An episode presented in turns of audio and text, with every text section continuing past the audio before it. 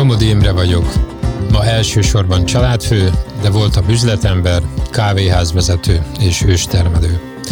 Beszélgető társam az eszmecserében Szabados Ádám, teológus, blogger, eszéíró. Simon Weil mondta annak idején, hogy ha korszerűek akarunk maradni, akkor valami örökkévalót kell mondanunk. Ebben a podcastben izgalmas gondolkodók gondolataira keresünk keresztény válaszokat. Első minisorozatunkban Yuval Noah Hararival és három bestseller könyvével foglalkozunk. A Sapiens, a Homo Deus és a 21 lecke a 21. századra könyvekből több mint 50 nyelven, 12 millió darabnál is többet adtak el. Kedvencei közé választotta Obama elnök és Bill Gates, de Orbán Viktor is ezt vitte a nyaralására itthoni megjelenése után. Fontosnak tartjuk Hararit, mert ebbe a széttöredezett világba visszahozza a nagy történetet. Ő korunk egyik új profétája, vagy talán véleménygurúja. Mindannyian keressük életünk értelmét, ő megfogalmazza az egész emberiség számára. Mi meg adjuk hozzá a külön véleményt.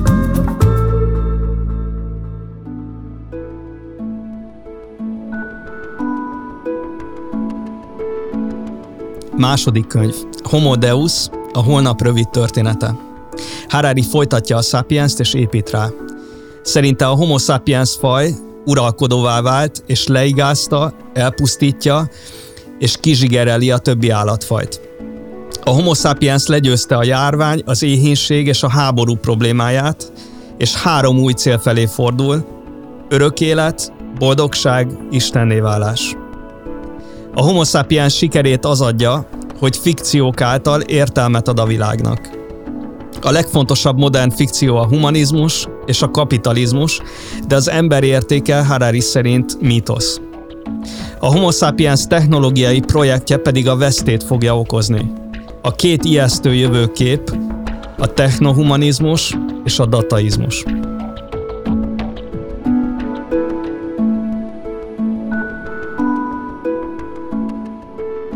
Homo Deus ugye a címében benne van, hogy az isteni ember, és én magát ezt a címet rendkívül provokatívnak tartom.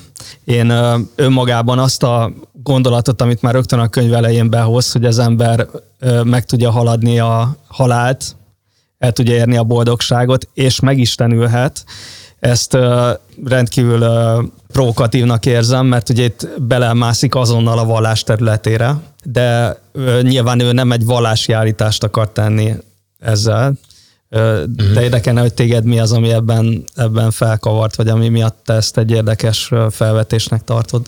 Egyik oldalról tök érdekes, hogy, hogy ezt te így olvastad a könyvben, mert én meg úgy olvastam a könyvben, hogy, hogy ő ezeket a lehetőségeket veti fel, de ő egyáltalán nem mondja azt, hogy á, ez lesz feltétlenül, és azt sem mondja azt, hogy ez kellene, hogy legyen. Sőt, szerintem a könyv végén el fogunk jutni oda, hogy ő azt mondja, hogy ez nagyon-nagyon Már gáz az, lenne. Hogy ez, ez az, az, Igen, az tehát, a tehát ő azt mondja, hogy szerinte, ha az ember nem változik, akkor ebbe az irányba fog menni, és ezen az úton fog járni, mindenfajta következménye együtt, de egyáltalán nem biztos, hogy tehát, tehát ő szerintem arra figyelmeztet bennünket, hogy ennek borzasztó negatív következménye le, lehetnek. És hagy, hagy, hagy olvasok fel két rövid gondolatot még a előző könyvből, ami szerintem nagyon-nagyon ide passzol, és amúgy jellemzi Hararinak a írás készségét, hogy úgy mondjam. A Sapiens, most a Sapiens. A Sapiensben ugye azt, azt, tehát az egyik ilyen gondolat azt, azt, azt írja, hogy a mai ember mégis idegesen járkál fels alá a Mennyország kapuja és a pokol küszöbe között. Ugye, tehát végig beszéltünk arról, hogy, hogy egy egyértelműen materialista, ateista, gondolkodó emberről van szó, aki a, aki a vallást azt inkább cikizi, mint, mint, mint, mint hogy támogatná, vagy... vagy és mégis vallási metaforát nem, használ teljesen érdekes, életre. és a másik, ami szerintem a mai témában nagyon fontos, ezzel zárja nagyjából a előző kötetet, hogy azt mondja, hogy talán mégsem annyira fontos, hogy teljesülnek-e az emberek elvárásai, és kellemesen érzik-e magukat. A fő kérdés ez, tudják-e az emberek az igazat magukról? Uh-huh. És én szerintem azt el kell ismernünk, hogy ennek a írónak vagy tudósnak hihetetlen nagy, tehát, tehát őt ez borzasztóan érdekli, Igen. hogy tudja-e az igazat magáról, és szerintem mi alapvetően azért beszélgetünk erről, mert, mert ez egy fontos kérdés, és szerintünk nem tudja. Ugye? Mhm. Tehát, tehát ez Igen, az érdekes, Igen. hogy van egy egy nagy története az emberiségről, de szerintünk ez a történet alapvető. Tehát ami összeköt bennünket Hararival, az az, hogy bennünket is érdekel, hogy mi az igazság van. az emberrel egy kapcsolatban. Egy van, egy van. Én egyébként ezt tartom a kulcs kérdésnek, nem csak a Homodeusszal kapcsolatban, hanem az egész trilógiával kapcsolatban, de a Homodeus esetében ez különösen igaz, hogy, hogy, hogy mi Harari emberképe. Tehát mi az a kép, amit ő az emberről igaznak tart, mert azt gondolom ez meghatározza az egész felvetését a jövővel kapcsolatban is, vissza mutat a múltba is, és azt is, amik, amiket a jelenben ő problémának nevez meg. Én egyébként elég világosnak látom az ő emberképét, és az előző könyvvel kapcsolatban, a sapiens kapcsolatban beszéltünk arról, hogy van egy naturalista, darwinista kiinduló pontja mhm. Hararinak. A homodeus kapcsolatban szeretném majd kiegészíteni egy, egy, egy másik szemponttal, ami szerintem magyarázza azt, hogy ő hogyan néz az emberre. De az egyik nagyon fontos gondolata, amit ő újból és újból hangsúlyoz, az az, hogy az ember alapvetően egy algoritmus. Pontosabban nem is egy algoritmus, hanem algoritmusoknak az összessége.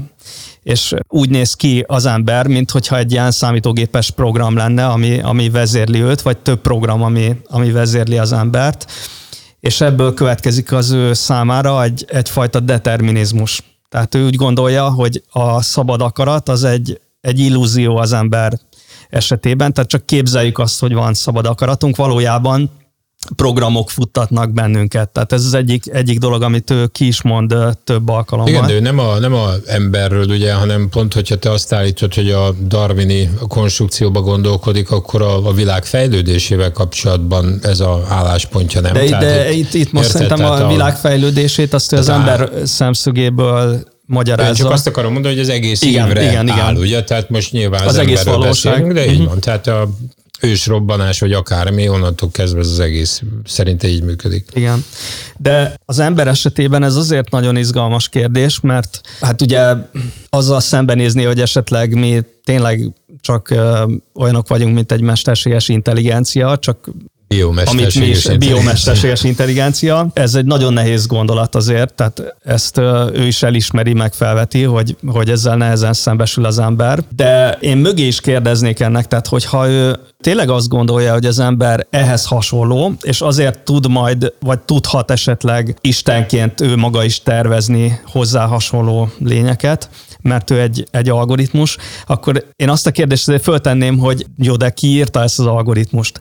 Tehát miért nem teszi fel azt a kérdést, hogyha egy ennyire szofisztikált program vezérel bennünket, akkor ha egyébként a programokat nem a természet hozza igen, létre, igen. mert ez a tapasztalatunkban nincs ilyen, hogy a természet igen. létrehozna, szoftvereket emberek, intelligens lények írják, akkor vajon mi vagy ki írta ezt a, ezt a szoftvert? Ez, ez szerintem az egyik, egyik nagyon izgalmas De kérdés. Várjál, mielőtt, tehát, tehát szeretnék ehhez még egy gondolatot hozzátenni, ami, ami bennem merült fel most az elmúlt napokban, hogy, hogy ugye ő azt mondja, hogy van az ember, aki aki érdekes módon van az az ember, akik mi vagyunk, tehát a Neander völgyitől átlépett, és az egész Sapiens az ennek az embernek a történetével foglalkozik, és azt mondja, hogy darwini értelemben, most ennek fontos jelentősége van, darwini értelemben egy ember az egy embertípus, vagy nem tudom, hogy mondjuk, aki ugye gyűjtöget, utána agráriumba megy, és utána tudományos forradalmat csinál, hogy nem mondhatjuk-e azt, amit ő lehet, hogy akár tudatosan nem mond ki, hogy valójában, mert lehet, hogy a negyedik könyvet most írja el, hogy, hogy, hogy valójában tehát igazán izgalmas dolog, hogy a Homo Deus után azt fogja megfogalmazni, hogy ez lesz a darwini következő lépés. Tehát, tehát ugye a darwini koncepcióval kapcsolatban mégiscsak ott van egy probléma, hogy az embernek akkor mi a tovább lépése. Tehát ha minden eddig változott, fejlődött, ugye, tudott egyik állatból a másikba átugrani, ugye, ami, ami egy hihetetlen történetnek tűnik, akkor, akkor miért van az, hogy azt mondjuk, hogy az egésznek a csúcsán ott van az ember, és az beragad. Ugye, tehát, hogy ugyanaz a két lábon járó akár ki fog a idők az, Igen, igen.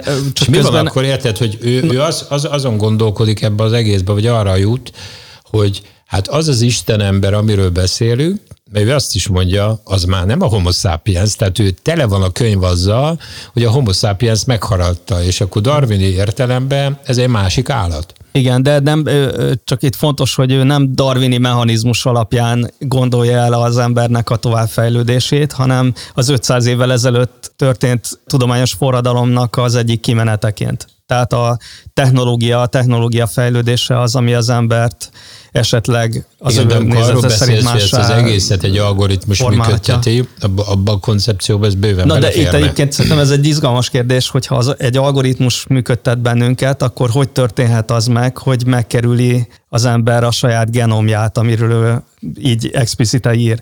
Tehát hogy tudjuk megkerülni a saját algoritmusunkat? Hát azt Tehát mondja, egy... hogy a biológiát a történelem meghaladja, ugye? Csak hogyha bennünket, igen, igen, igen, de ettől függetlenül szerintem ez akkor is egy érdekes kérdés, és egyébként ezt ő föl is veti, hogy van-e esetleg ezen az algoritmuson kívül valami, mint például az öntudat, ami esetleg ezt befolyásolhat. Csak mielőtt, szerintem erről is beszéljünk, de mielőtt erre rátérnénk, én azt is egy nagyon érdekes dolognak tartom, hogy tudjuk azt, hogy tudományosan ez az algoritmus, ez a DNS-ben van kódolva, vagy majdnem teljes egészében a DNS-ben, hogy Bill Gates mondta azt, amikor a DNS-t vizsgálta, hogy ez, ez olyan, mint a szoftverek, amiket mi csinálunk, csak sokkal szofisztikáltabb annál, mint amit valaha mi készítettünk. Tehát valóságosan igaz az, hogy az emberben futnak kódok. Igen, és, és iszonyatosan bonyolult, összetett kódok, amik az egész működésünket meghatározzák. Csak nekem az a kérdésem, hogy miért nem teszi fel azt a kérdést, vagy miért teszi ezt zárójelbe azonnal, hogy ezt valami intelligencia hozta létre.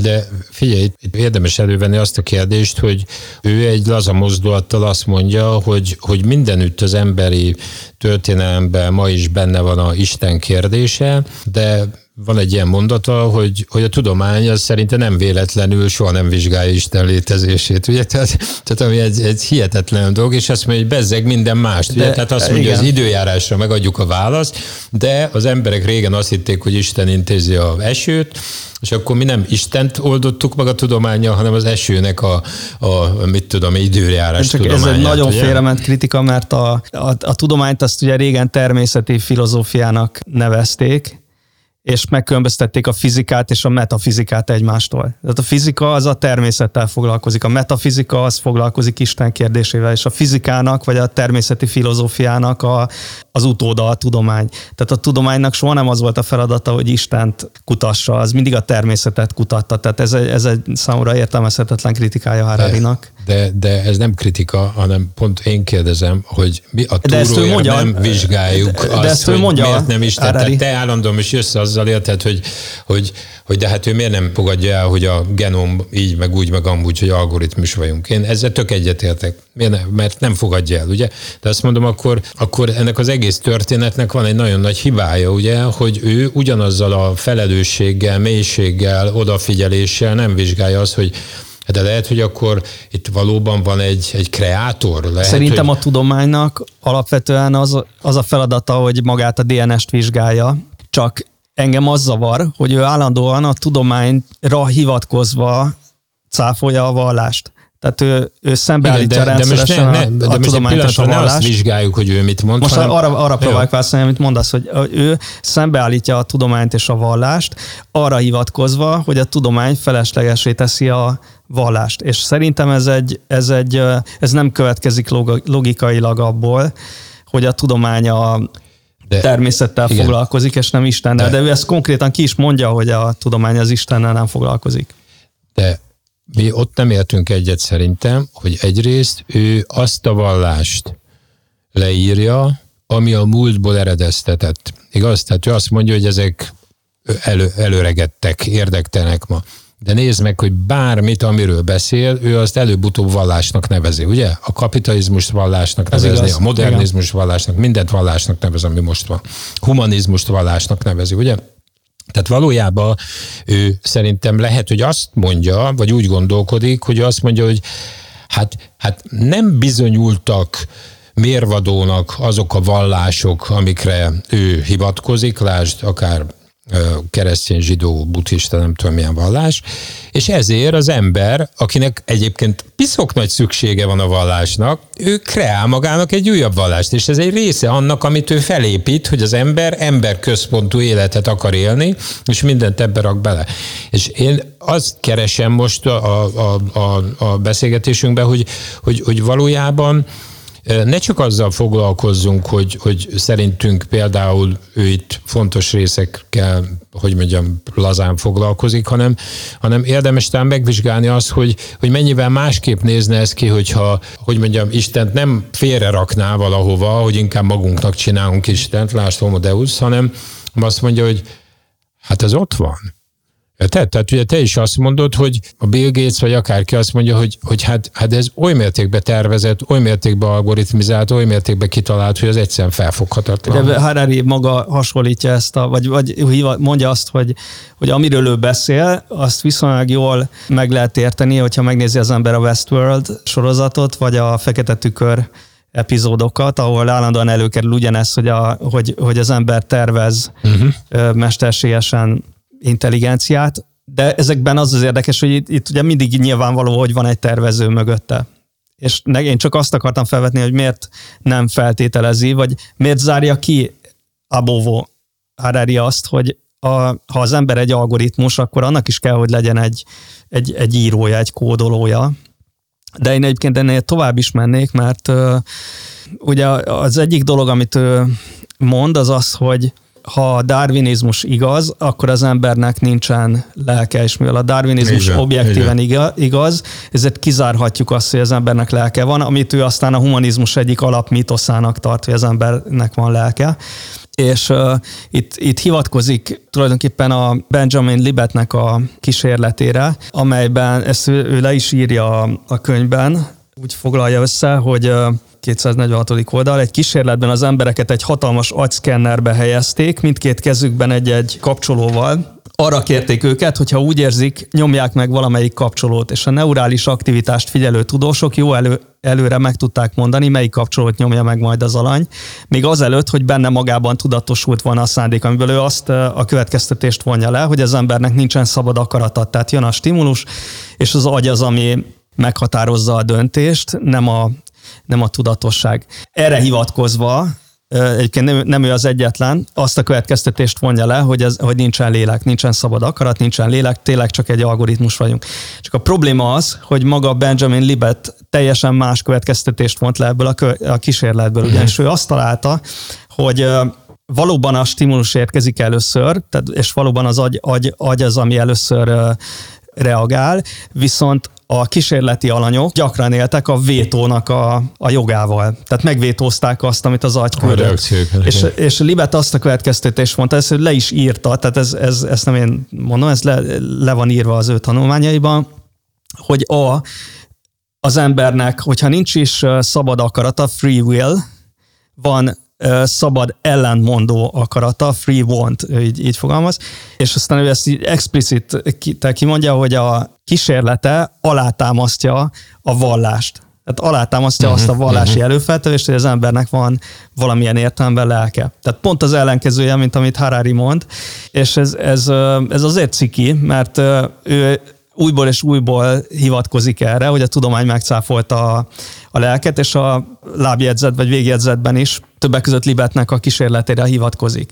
De azt, amit Libet talált, azt újabb és újabb kísérletek megerősítették. Tehát pont az ellenkezője az igazság azzal kapcsolatban, amit ő mond. De most én, én tovább feszegetném ezt a fikció és Isten dolgot, hisz nyilván ez bennünket nagyon érdekel, vagy engem legalábbis, hogy azt mondd már meg nekem, hogy, hogy miért lehetséges, hogy ő azt mondja, hogy van egy úgynevezett interszubjektív valóság, ugye ez, ez a, a fikció, amiben benne vannak az emberek, tudnak róla, egyetértenek, vagy nem értenek egyet, ebbe élnek bizonyos szempontból, hogy, hogy mi az a különbség, ami ez és az isteni valóság között van, akkor, hogyha most mondjuk azt, hogy átlag emberek beszélgetnek, ugye? Tehát, tehát, tehát érted, egy átlagembernek ki se tudja mondani ezt a interszubjektív, nem tudom mit, ugye? Viszont az, hogy hiszistenbe, vagy, vagy, vagy nem tudom, ilyen református. Ugye, de, de lehet az, hogy egy picit ezt a, a lélekkérdést végig, végigvesszük, mielőtt átugrunk ide, mert szerintem itt van egy-két nagyon fontos benne. dolog.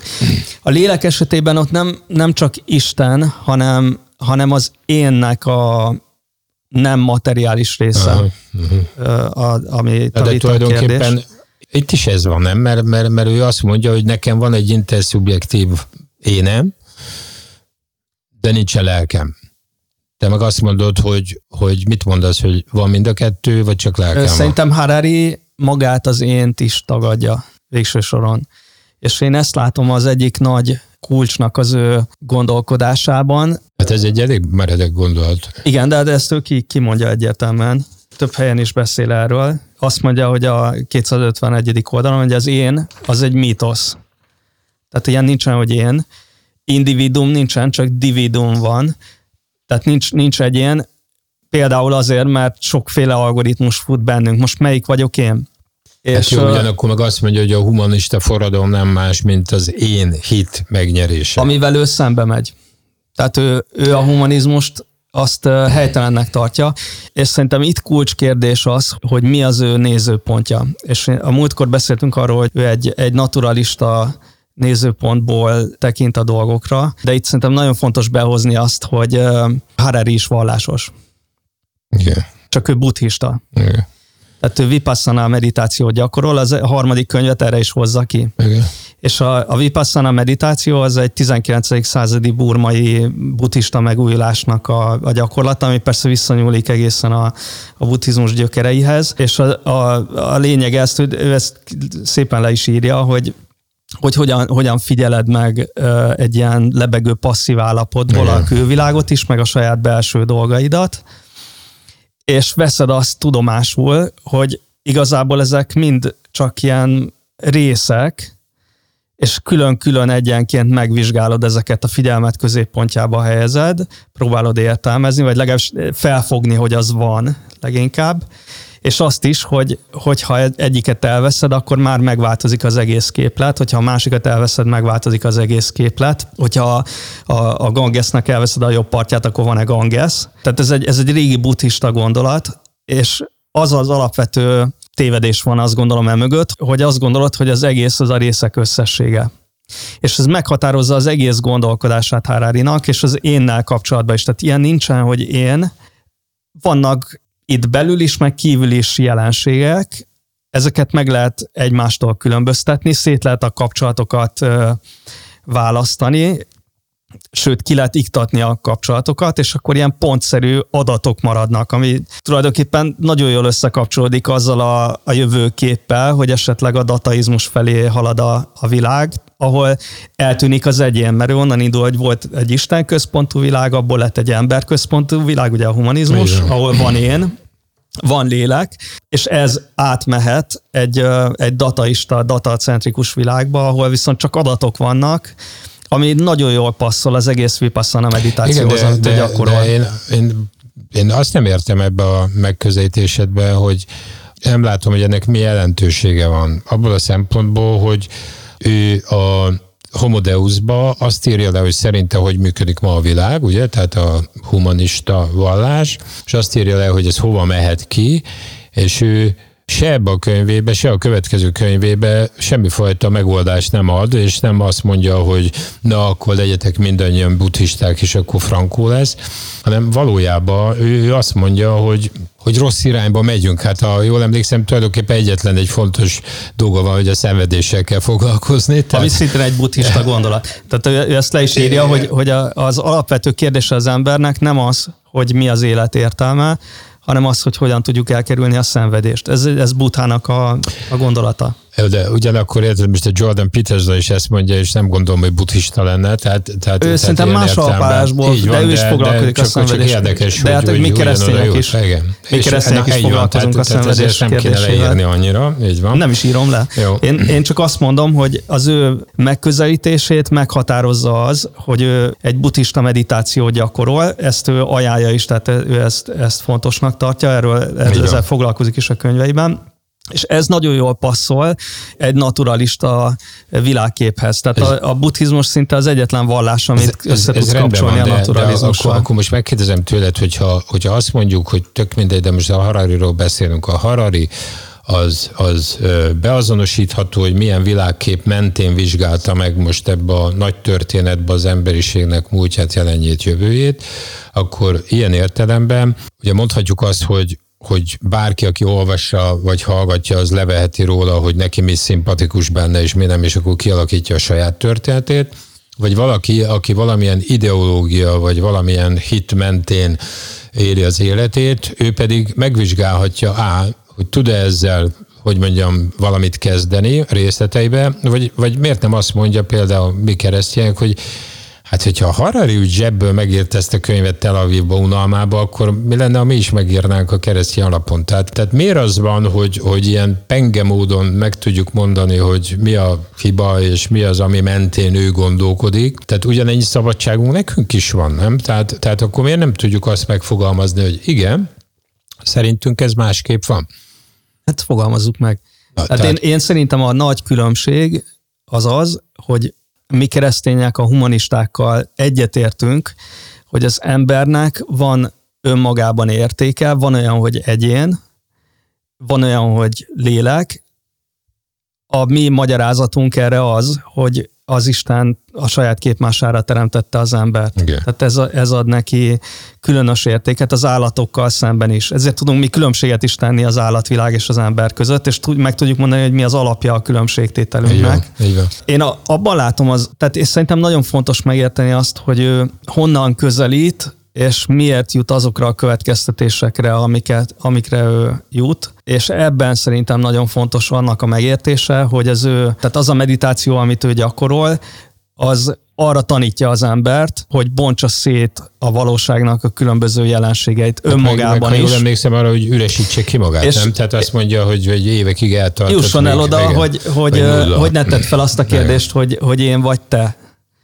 Tehát a, feloldódik. A, valóság, a valóságban az egyén az egy, az egy illúzió. Az, hogy én nem van, az egy illúzió. Ja, de érted, a egész is egy illúzió ezen az alapon, ugye, mert, mert feloldódik valami olyasmi, amiről nem tudunk semmit. Igen, ugye? Igen. Tehát, és ez, így, ez kapcsolódik össze szerintem a dataizmusnak a lehetőségével, hogy ő ezt el tudja képzelni, hogy a végén minden szétesik adatokra. Persze van egy ellentmondás, hogy ezt, ezt néha, mintha félelmetesnek uh, láthatná, máskor viszont pontosan ez, ez az, ami a szenvedés ki tudja iktatni. Tehát gyakorlatilag a szenvedésre egy olyan, mondja, olyan választ ad, vagy minden... csak, az, az, csak ne arra, úgyhogy egy, egy olyan választ ad a szenvedésre, ami az énnek a megszüntetésével jár. Tehát ő úgy iktatja ki a szenvedést, hogy az ént szünteti meg. Hát igen, de ugyanakkor azt mondja, hogy a valóságot úgy tudod beazonosítani, hogy szenved vagy nem. Ugye, tehát azt mondja, állat szenved, ember szenved, akkor tudod, az összes többi ez nem valóság. Vagy, tehát ugye azt mondja, hogy, hogy két út van a szenvedés kiiktatására, vagy kémiai úton megszüntetjük a szenvedést, tehát gyógyszerek, drogok, stb vagy pedig a, a tudatot változtatod meg. Tehát a tudat, tudatodban uh-huh, uh-huh. éred azt el, hogy ne éld meg azt szenvedésként. Igen, igen, ez fontos, ez nagyon fontos. És a szenvedés kiiktatásában, és ez egy, ez egy buddhista gondolat, a kapcsolatokat szünteted meg. Tehát nincsen személyesség, nincs, nincs személyes kapcsolódás, mert az fájdalmat okoz.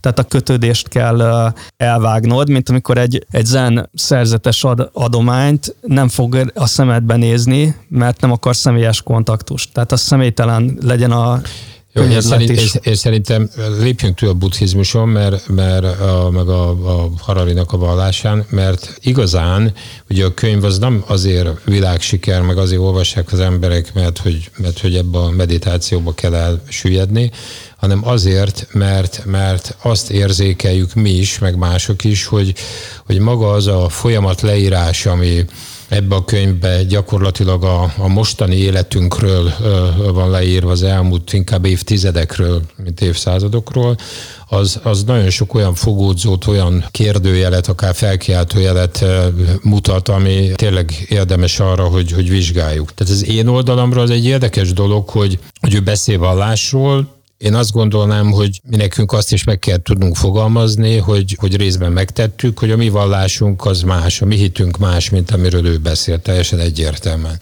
Másik oldalról ő azt mondja, hogy nincs Isten, szerinte ez kikopott, a emberek rájöttek, hogy ez egy tévedés, mi pedig azt mondjuk, hogy rengeteg, de rengeteg tudósok által is elfogadott, és nagyon-nagyon sok ismeret mentén megállapítható, hogy, hogy ez, ez, ez tévedés. Ugye? Ugyanakkor ő ezen túllép olyan értelemben, hogy azt mondja, hogy az ember az nem tud élni anélkül, hogy egyfajta Isten ne követne, hisz itt, itt jön be ebbe a könyvbe az, hogy önmagát tette az ügyek középpontjává, igaz? Tehát ennek a könyvnek a lényegi meglátása az az, hogy mindent meghaladunk, és valójában egy olyan rendszert építünk jelenleg, amiben az ember van a középpontban, és akkor azzal foglalkozik, hogy de miként és, és én milyen célból. Lehet, hogy nem jól értettem, én egy picit máshogy értettem. Én, én úgy értettem, hogy ő, ő azt mondja, hogy egy deocentrikus világképből, tehát egy Isten központú világképből, most neki teljesen mindegy, hogy ez milyen Isten, uh-huh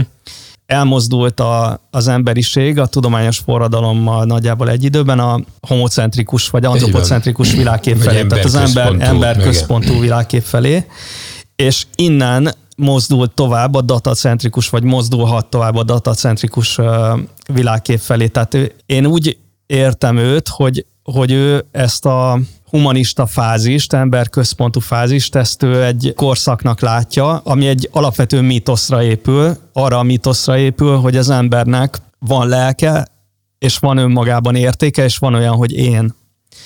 És ő azt mondja, hogy, hogy ez az, amit valószínűleg meg fogunk haladni. Tehát amit kinövünk, mert ez, ez is egy a mitoszok közül. Ugye, a, tehát ő azt, azt írja, 134. oldalon, hogy a történelem és a biológia, ugye ez a két dolog, ami szerintem meghatározza az emberiséget, azt mondja, hogy a történelem és a biológia határvonala minden valószínűség szerint nem azért fog elmosódni, mert biológiai magyarázatot találunk a történelmi eseményekre, hanem azért, mert ideológiai fikciók alapján írjuk majd át a DNS-t, a politikai és gazdasági érdekek szerint szabályozzuk az éghajlatot, a földrajz tudományok hegyeinek és folyóinak helyét pedig átveszi a kibertér.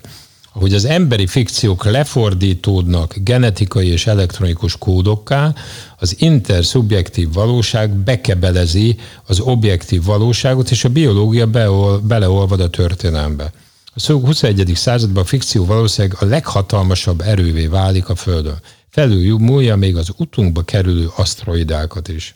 Tulajdonképpen eljut oda, és ez ennek a könyvnek a kiinduló pontja, hogy, hogy a fikció, az emberi tudás az van akkora, hogy a fikciók mentén tulajdonképpen mindent felülírjunk. Kitalálunk valamit, ugye ez egy fontos kérdés majd, hogy kik találják ki, és amentén átalakítjuk az egész világot, mert erre képesek vagyunk a tudomány, a gazdaság és a birodalomnak a hármasában. Tehát ez a, ez a, ez a könyv ez itt indul. Azt szerintem. mondja, hogy ahhoz, hogy megérts, megértsük, vissza kell mennünk, és meg kell vizsgálnunk, kicsoda is valójában a homo sapiens, hogyan lett a humanizmus az uralkodó világvallás, és miért valószínű, hogy a humanista álom valóra váltására tett kísérlet annak széthullását okozza majd. Ez lenne ennek a könyvnek az egyszerű vázlata. 65. oldal. Uh-huh, uh-huh. Tehát ő a humanizmust, ha én jól értem, ő a humanizmust ezt egy fázisnak tartja, Igen. és a humanizmus túlpörgetése, ami az egész tudományos projektben megmutatkozik, fogja bele. Igen, van, felszámolni van, az van, embert. Így van, így van. De kezdőpont az, ugye, amiben azt gondolom, hogy a világ az hiszi, hogy most is élünk, az az, hogy, és ez szerintem állati fontos, hogy ő, ő meg, megállapítja azt, hogy eljutott az emberiség oda, ugye mert most a homo sapiensen túli, tehát az, azt vizsgáljuk, hogy egyáltalán a homo sapiens az meddig ér és honnan nem. Ugye, tehát ő azt mondja, hogy a homo sapiens az befejezte a feladatát. Ugye, tehát ő azt mondja, hogy valójában három dologgal kínlódott az emberiség, az égséggel, a betegséggel és a, halál, a háborúval, és, és ugye nagyon színes képekkel leírja, hogy valójában többen halnak meg már túltápláltságban, mint alultápláltságban, hogy többen lesznek öngyilkosok, mint, mint háborúban meghalnak emberek, vagy valójában legtöbb ember a öregségbe hal meg, most, hogy csak globálisan nézzük, nem pedig valamilyen most a betegség alatt értsünk ilyen járványokat és különböző ilyen dolgokat. Tehát ugye ez egy, ez egy hihetetlen kemény állítás, hogy ő azt mondja, hogy lezáródott a homo sapiensnek, igaz? Tehát Neander völgyit meghaladtuk, nagyon-nagyon régen, írt egy könyvet róla, és akkor most azt mondja, hogy igen, ennek vége van, és most ennek a végharcai zajlanak, és ahogy az előbb mondtad, ez a human, humanista vallás keretében zajlik ez az átalakulás. Ez, ez egy, egy, egy, ha meggondolod, akkor egy nagyon meredek állítás, hogy az emberiség legyőzte a járványokat, a, az éhénységet és a háborúkat, vagy meg, nagyjából megszűntek a háborúk. Szerintem és, zseniális, zseniális a állítása, mert ugye ő azt nagyon mondja, izgalmas. hogy objektíve Igen. legyőzte, politikailag szubjektíve nem. Igen, ez, tehát ez, ez ezen egyébként gondolkodtam, hogy ez, ez vajon ez igaz mert meghökkentő volt, tehát mikor olvastam, akkor, ja. akkor meghökkentett. Tehát ha jól értem, akkor részben a Steven Pinkernek a munkáira hivatkozik a háborúval kapcsolatban, és aztán találkoztam ennek kritikáival is, ami például az egyik, egyik kritika az arról szólt, hogy amikor Pinker a háborúknak a csökkenéséről beszél, vagy arról, hogy szinte hmm. alig, alig mindenképpen egy, egy, egy radikálisan hmm. csökkenő tendencia van, akkor ő nem vette figyelembe azt, és nem számolta a polgári áldozatokkal, és azzal, hogy miközben valóban csökkent a háborúban meghalt katonáknak a száma radikálisan csökkent, tehát sokkal célzottabbak a, a hadműveletek, a közben viszont a polgári áldozatok száma az meg radikálisan növekedett. Tehát az egész 20. századnak az egyik, egyik nagyon ijesztő jellemzője az volt, hogy mennyi úgymond járulékos áldozata igen, lett a háborúknak. De figyelj, összességében most ezen abban a szempontból túlléphetünk, hogy hála Istennek mondjuk így második világháború óta nincs harmadik világháború, és rengeteg cikk és tanulmány és könyv szól arról, hogy miért nincs, és hogy várhatóan miért nem lesz, ugye nagy kérdője mögé, de szerintem az, hogy ma nem ez a kulcs témája az emberiségnek, ez, ez biztos. Ezzel nem akarom, hogy mondjam, minimalizálni azokat a szörnyű dolgokat, amik történnek ma is a világban, de hát egy világháborúhoz képest, vagy egy, egy nem tudom, egy száz éves háborúhoz képest, vagy fogalmam sincs, milyen háborúhoz képest, azért ez, ez elég fontos. De én csak oda, oda akarok kiukadni, hogy ugye azt mondja, hogy az emberiség tulajdonképpen ez a három dologgal leszámolt. És ugyanakkor azt mondja, hogy ennek a keretében az ember az valami hihetetlen módon káros megoldást talált arra, hogy a fejlődését fenntartsa, ugye? Mert azt is mondja, hogy nem elég, hogy ezzel leszámolt, hanem megtartotta a kezébe ezeket az eszközöket, mert szörnyűségek vannak a világon, éjségben is, háborúban is, meg, meg, meg betegségben is, nézd meg csak Jemen, meg nem tudom én, tehát tényleg, yeah. tényleg elképesztő dolgok. És másik oldalon meg azt mondja, hogy a fejlődés, ez pedig teljesen a környezetét tönkre teszi. Tehát tulajdonképpen ugye egy, egy nagyon fontos állítás, hogy ő azt mondja, hogy az emberiség, és akkor itt meg egy jó kérdés, hogy kik ezek, de mondjuk azt, hogy az emberiség vezetősége, az valójában a kezében tartja annak a lehetőségét, és dönt arról, hogy hol lehetjen háború, hol éhezzenek az emberek, hol halljanak meg betegségbe. Egyrészt, ez már nem természeti törvény, ugye mondja. A másik az, hogy ezt az egész folyamatot úgy csinálja, hogy piszokó nem vesz tudomást a természetről, ugye itt foglalkozik az állatoknak a problémájáról, stb. problémájával, stb. stb és leszámolt az isteni a vallási kérdésekkel, ugye? Tehát ő azt mondja, hogy és egyszer csak most itt van az ember, ez a, ez a valaki, valakik, ugye az elit, vagy nem tudom, a hatalom, és azt mondja, hogy Hát itt most kellett új célokat találni, ugye? És itt jön be, ez szerintem nagyon fontos, ez a hármas, hogy, hármas hogy amikor azt mondja, hogy igen, a három új cél, az a az a, a boldogság, a, a, a halhatatlanság és az Isten Egyébként ez, ugye? ez egy másik szinte hihetetlen gondolata az én számomra, hogy ő ugye azt mondja, hogy talán nem járunk attól messze, és most nem vagyok biztos benne, de úgy emlékszem, hogy 50 évet is mond, hogy lehet, hogy 50 év múlva már ott fogunk tartani, hogy az ember képes lesz a végtelenségig meghosszabbítani a igen, saját létét. Igen, igen. Ami, ami azért egy elég döbbenetes gondolat, és a boldogsággal kapcsolatban arról beszéltünk, hogy az két módon, vagy úgy, hogy a, a fájdalom érzetet megszüntetjük kémiai úton, vagy pedig a tudatállapotot változtatjuk meg. Megistenülés meg az, hogy az ember képes lesz olyan mérnöki feladatokra, ahol akár magához hasonló lényeket is létre tud hozni mesterséges intelligencia révén. Így van, így van. Tulajdonképpen ő a Sapiensből eljut oda, hogy szerintem nagyon profi módon le, lezárja ezt a, ezt a részt, elmondja ezt a képlékeny állapotot, leírja, és utána írja le azt, hogy ez, ez hova fog vezetni. És, és én szerintem ahhoz, hogy átlépjünk oda, hogy hova fog vezetni, ahhoz, ahhoz beszélnünk kellene erről a modern paktumról, a modernitásról, egyáltalán arról, hogy, hogy ebbe a könyvbe is nagyon hosszasan és részletesen foglalkozik mind a humanista alternatívákkal, mind pedig a liberalizmusnak a csődjével. Igen. Ugye, és, és én azt gondolom, hogy ezt meg, megérteni nagyon fontos ahhoz, hogy, hogy utána Mondjuk azt, hogy hitelessé tegyük, vagy ne tegyük hitelessé azt, hogy a jövőkép az mennyire állja meg a helyét. Én azt gondolom, hogy, hogy van a politika, a birodalom, van a gazdaság, ugye, vagy a profit, tehát a, a pénzügyi fejlődés, az állandó növekedés, és van a, a vallás, kultúra, ugye az a három pillér, vagy nem tudom, amin ő Ez ezt a hár, három dolog, ami képes egyesíteni az embereket Így a van, rugalmas így van, együttműködésre. Így van, így van. És ugye ő azt mondja, hogy, hogy az egyik nagyon fontos dolog, hogy azt mondja, hogy korlátos források vannak, és szerinte egy, egy megint csak emberi zsenialitás, vagy nem, nem tudom hova tegyük, hogy ő azt mondja, hogy az ember tulajdonképpen a 20. század végén, 21. század elején rájött arra, hogy úgy tudod az állandó növekedést fenntartani, hogyha új dolgokat teszel állandóan hozzá. Mert ugye azt mondja, hogy normális esetben a torta az akár mekkora, a föld az akár mekkora, és azt, ha egyre több részre akarod osztani, akkor nyilván mindenki kevesebb lesz, nem több. Egy olyan hatalom vezeti ma emberiséget, aminek a egyes számú dolog, ami az ászlajára van írva, az az, hogy növekednünk kell, több Egyébként kell, ez több nekem kell. nagyon tetszett, ahogy ő egyszerűen megragadhatóvá teszi a kapitalizmusnak Igen, az alap, igen. alapdogmáját. Tehát azt nagyon ügyesen írja Igen. le, hogy, hogy hogyan ö, mozgatja ez a hit.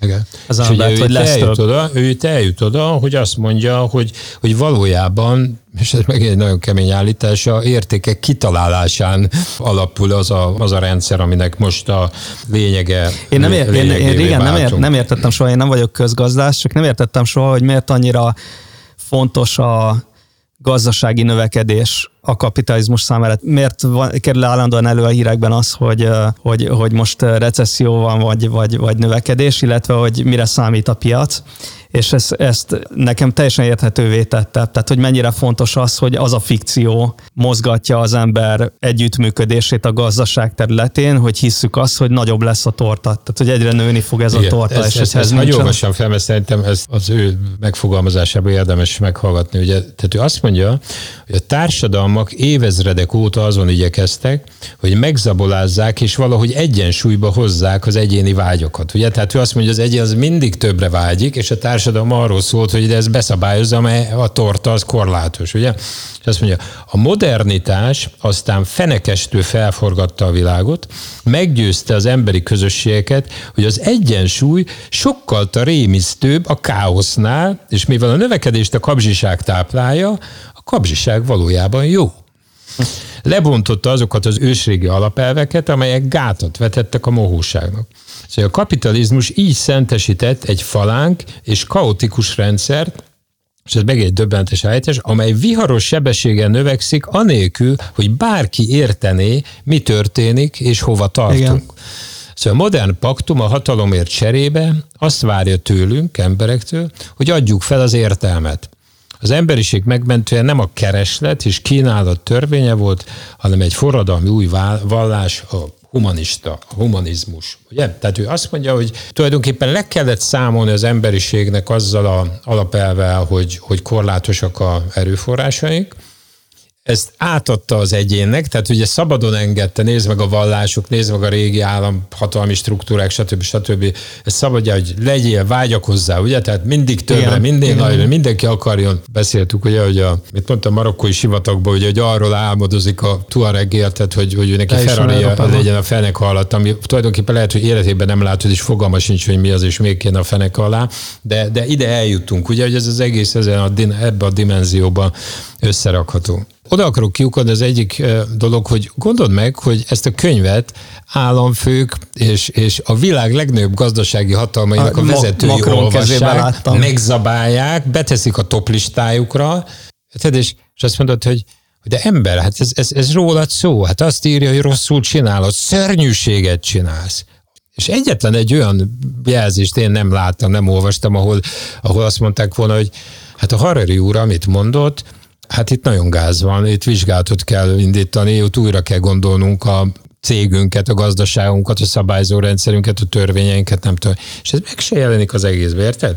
Tehát, mint hogyha, mint hogyha tényleg egy ilyen át izgalmas sztori lenne rajtunk kívül, mint egy lehetséges virtuális élet. Ő úgy ír a mi életünkről, ahogy ő beszél, ugye, hogy valójában nem mindegy, hogy melyik életet éled, ugye? És, és ő ebbe leírja azt a valóságot, ami szerintem valóban körülvesz bennünket, és, és ez borzasztó, borzasztó Őket ez nagyon megindít, ahogy, ahogy ír arról, hogy hogyan rombolja szét ez a családot, a környezetet, a társadalom szövetét, és ezt végig is tapasztaljuk, hogy, hogy ez tényleg mennyire így történik. Ugye a hum, humanizmus, ahogy, ahogy te is mondod, valóban ő egy mondjuk azt, hogy egy veszteséget generáló megoldásnak tekinti, ugye, és és ebbe beleértve a liberalizmust, vagy a szocializmust, vagy a, hogy nevezi a fasizmust? A evolúciós, evolúciós tehát ugye hár, három, három szektájáról beszél a humanizmusnak, Igen. hogy ezt a szót is használja.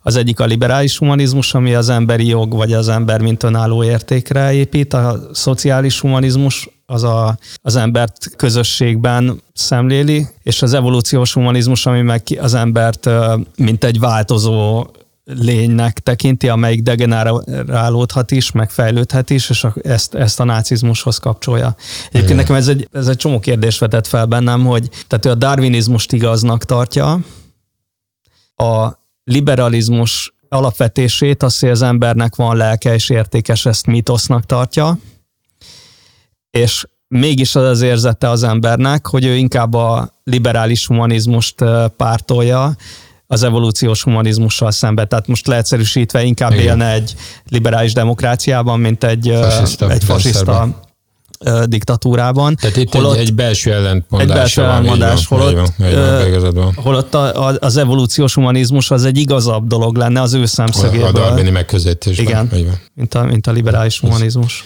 Figyelj Imre, nem tudom, hogy, hogy az öntudatról beszélhetnénk egy picit, mert én ezt egy nagyon fontos uh-huh, felvetésnek uh-huh, tartottam az ő ebben a könyvben, és Harari, harari az egyik legőszintébb felvetésének, mert úgy éreztem, hogy amikor ő el, eljut ahhoz a kérdéshez, hogy hogy van az embernek öntudata, az egy ilyen döccenő az egész történetében. Igen. Mert elvileg neki meg kellene tudnia az embert magyarázni a tudományos alapon, darwinista alapon, anélkül, hogy feltételezne valami supranaturális összetevőt az emberben. De amikor elérkezik az öntudathoz, akkor ott, ott beleütközik ebbe. Igen. És én becsületesnek láttam azt, hogy ő ezt a kérdést felvázolja, sőt egyébként szerintem nagyon-nagyon ügyesen és meg, meg jól is teszi. Ugye ő azt, van egy ilyen ábra is a könyvben, igen, igen, igen. ahol ő azt magyarázza el, hogy milyen dilemma az öntudattal kapcsolatban. Tehát azzal kapcsolatban, hogy, hogy az ember tud reflektálni a, a saját belső érzésvilágára, gondolataira, arra, ami, ami belül történik, holott ezt nem feltételezzük egy gép esetében, a 130. Igen. oldalon van a ábra.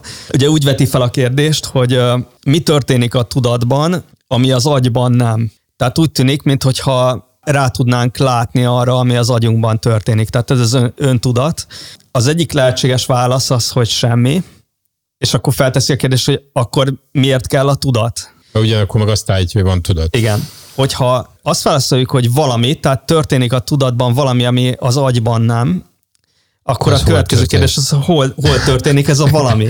Igen. Hogyha az a válaszom, hogy az agyban, akkor ugye visszatértünk az eredeti kérdéshez, hogy mi történik a tudatban, ami az agyban nem ez az a csapda. Igen, ez nagyon fair, hogy ő ezt, ezt idehozza, és ezt, azt mondja, hogy hát ez kéne már valamit kezdeni. Igen. Na most ő azt válaszolja, hogy persze ezt lehet, hogy öt év múlva már a tudomány tudni fogja. És uh, én uh, emlékeztem, hogy olvastam ezzel kapcsolatban egyszer egy idézetet, és elő is kerestem, hogy John Eccles, aki neurológiai felfedezéséért kapott uh, fiziológiai és orvostudományi Nobel-díjat, ő írja azt, hogy uh, idézem, Fentartom, hogy az ember misztériumát szörnyen lealacsonyítja a tudományos redukcionizmus, az a materializmus, mely szerint egykor az egész szellemi valóságra a neuronok aktivitási mintázatából kiindulva tudunk majd magyarázatot adni. Ezt a hitet a babonák közé kell sorolnunk, mondja ez a Nobel-díjas tudós. És George Wald volt egy másik Nobel-díjas tudós, aki pedig, ha jól emlékszem, a látás biológiájával foglalkozott, és ezért kapott Nobel-díjat. Ő ateistaként élte le az élete nagy részét, de volt egy két kérdés pontosabban, amire ő ő nem tudott ateistaként választ találni. Az egyik az pont az öntudat kérdése volt, a másik a kozmológia kérdése, tehát honnan van az az egész mm-hmm. kozmosz. És amikor az öntudat kérdéséről beszélt, akkor azt mondta, hogy én ezt nem tudom tudományos alapon magyarázni. Sőt, ezt nem is lehet tudományos alapon magyarázni. És más Nobel-díjasok is voltak, akik pontosan ezt a dilemmát találták. Tehát ebben én, én ezt becsületesnek akarom érzem. mondani? Tehát, tehát a, mert, mert, mert, ugye látszik, hogy a Harari olyan marhára nem zavarja, hogy vannak olyan kérdések a világban, amire nem tud választani. Igen, az, hogy ő makacsul hiszi azt, hogy ezt a tudomány meg fogja magyarázni. Csak nála sokkal igényesebb tudósok, tehát akik ténylegesen természettudósok, amikor ezzel a dilemmával találkoznak, akkor azt a következtetést vonják le, hogy erre a tudomány nem fog válaszolni, sőt babonás az a feltételezés, hogy, hogy erre a kérdésre válaszolni. a tudomány Igen. fog válaszolni. Tehát ezt a kérdést egyszerűen nem fogja a tudomány megválaszolni. Megtaláltam a a, de ezzel az egyik akarod, idézetet. Azt, de ezzel mit, mit akarsz mondani? Tehát... Azt, hogy Harari folyamatosan azzal lekézi a, az Isten hitet, hogy a tudomány megcáfolta, a tudomány megcáfolta. És amikor eljut az öntudat problémájához, Ez... ami nyilvánvalóan, de, de, bocsánat, nyilvánvalóan mutat abba az irányba, hogy van valami több a fizikai anyagi világnál, akkor ő ahelyett, hogy kérdőjelet tenne a saját világnézeti előfeltevése mellé, babonásan ragaszkodik ahhoz, hogy ez a világnézet majd egyszer úgyis meg fogja magyarázni, és azért hoztam ezeket a ezeket a példákat, és hadd egészítsem ki még egyel, mert ez nem egy tudományos Kérdés. Ezt a tudomány nem fogja tudni megválaszolni. Azt mondja De ez, ez az Anthony állítás egyébként ugyanaz az alapon van, mint Harari, ha csak úgy beleszólok. Mert? Hát mert ő azt állítja, te meg ezt. Tehát a jövővel kapcsolatban... Akkor, akkor hadd idézzem Anthony Hughes-t, jó? Hogy ne, ne, ne én álljak szembe harari Anthony Hughes fizikai Nobel-díjas. 2002-ben írta ezt. Úgy gondolom, hogy a tudomány és a vallás egyaránt szükséges a világegyetemmel való kapcsolatunk megértéséhez. Elvben a tudomány mindenről azt mondja el nekünk, hogy hogyan működik, noha számos megoldatlan probléma van, és úgy vélem mindig lesz is. A tudomány persze olyan kérdéseket is felvet, melyeket nem tud megválaszolni. Miért vezetett a nagy bum tudattal bíró lényekhez, akik végül rákérdeznek az élet és az univerzum létezésére céljára. Ez az, ahol a vallásra van szükség, mondja Anthony Hughes. Igen, de és én szerintem... Ezt azzal nem, állítom szembe, azzal a magabiztossággal, hogy Harari folyamatosan de, a tudományra hivatkozva elkézi a vallást. Nem, nem, nem, nem. Én szerintem te ezt rosszul olvasod. Én ezt úgy mondanám. A Hughes vagy a Harari? A Harari. Tehát én szerintem a Harari azt mondja, hogy tudomány az jelenleg előnybe van a valláshoz képest, mert vallás te visszaragadtál, érted? Tehát ez olyan, mintha most azt mondanánk, hogy a Tesla, érted, az most előnyben van a Volkswagenhez képest, és valaki azt mondja, hogy hát Volkswagen szar vagy, mert, mert lemaradtál, mert nem tudom én mi.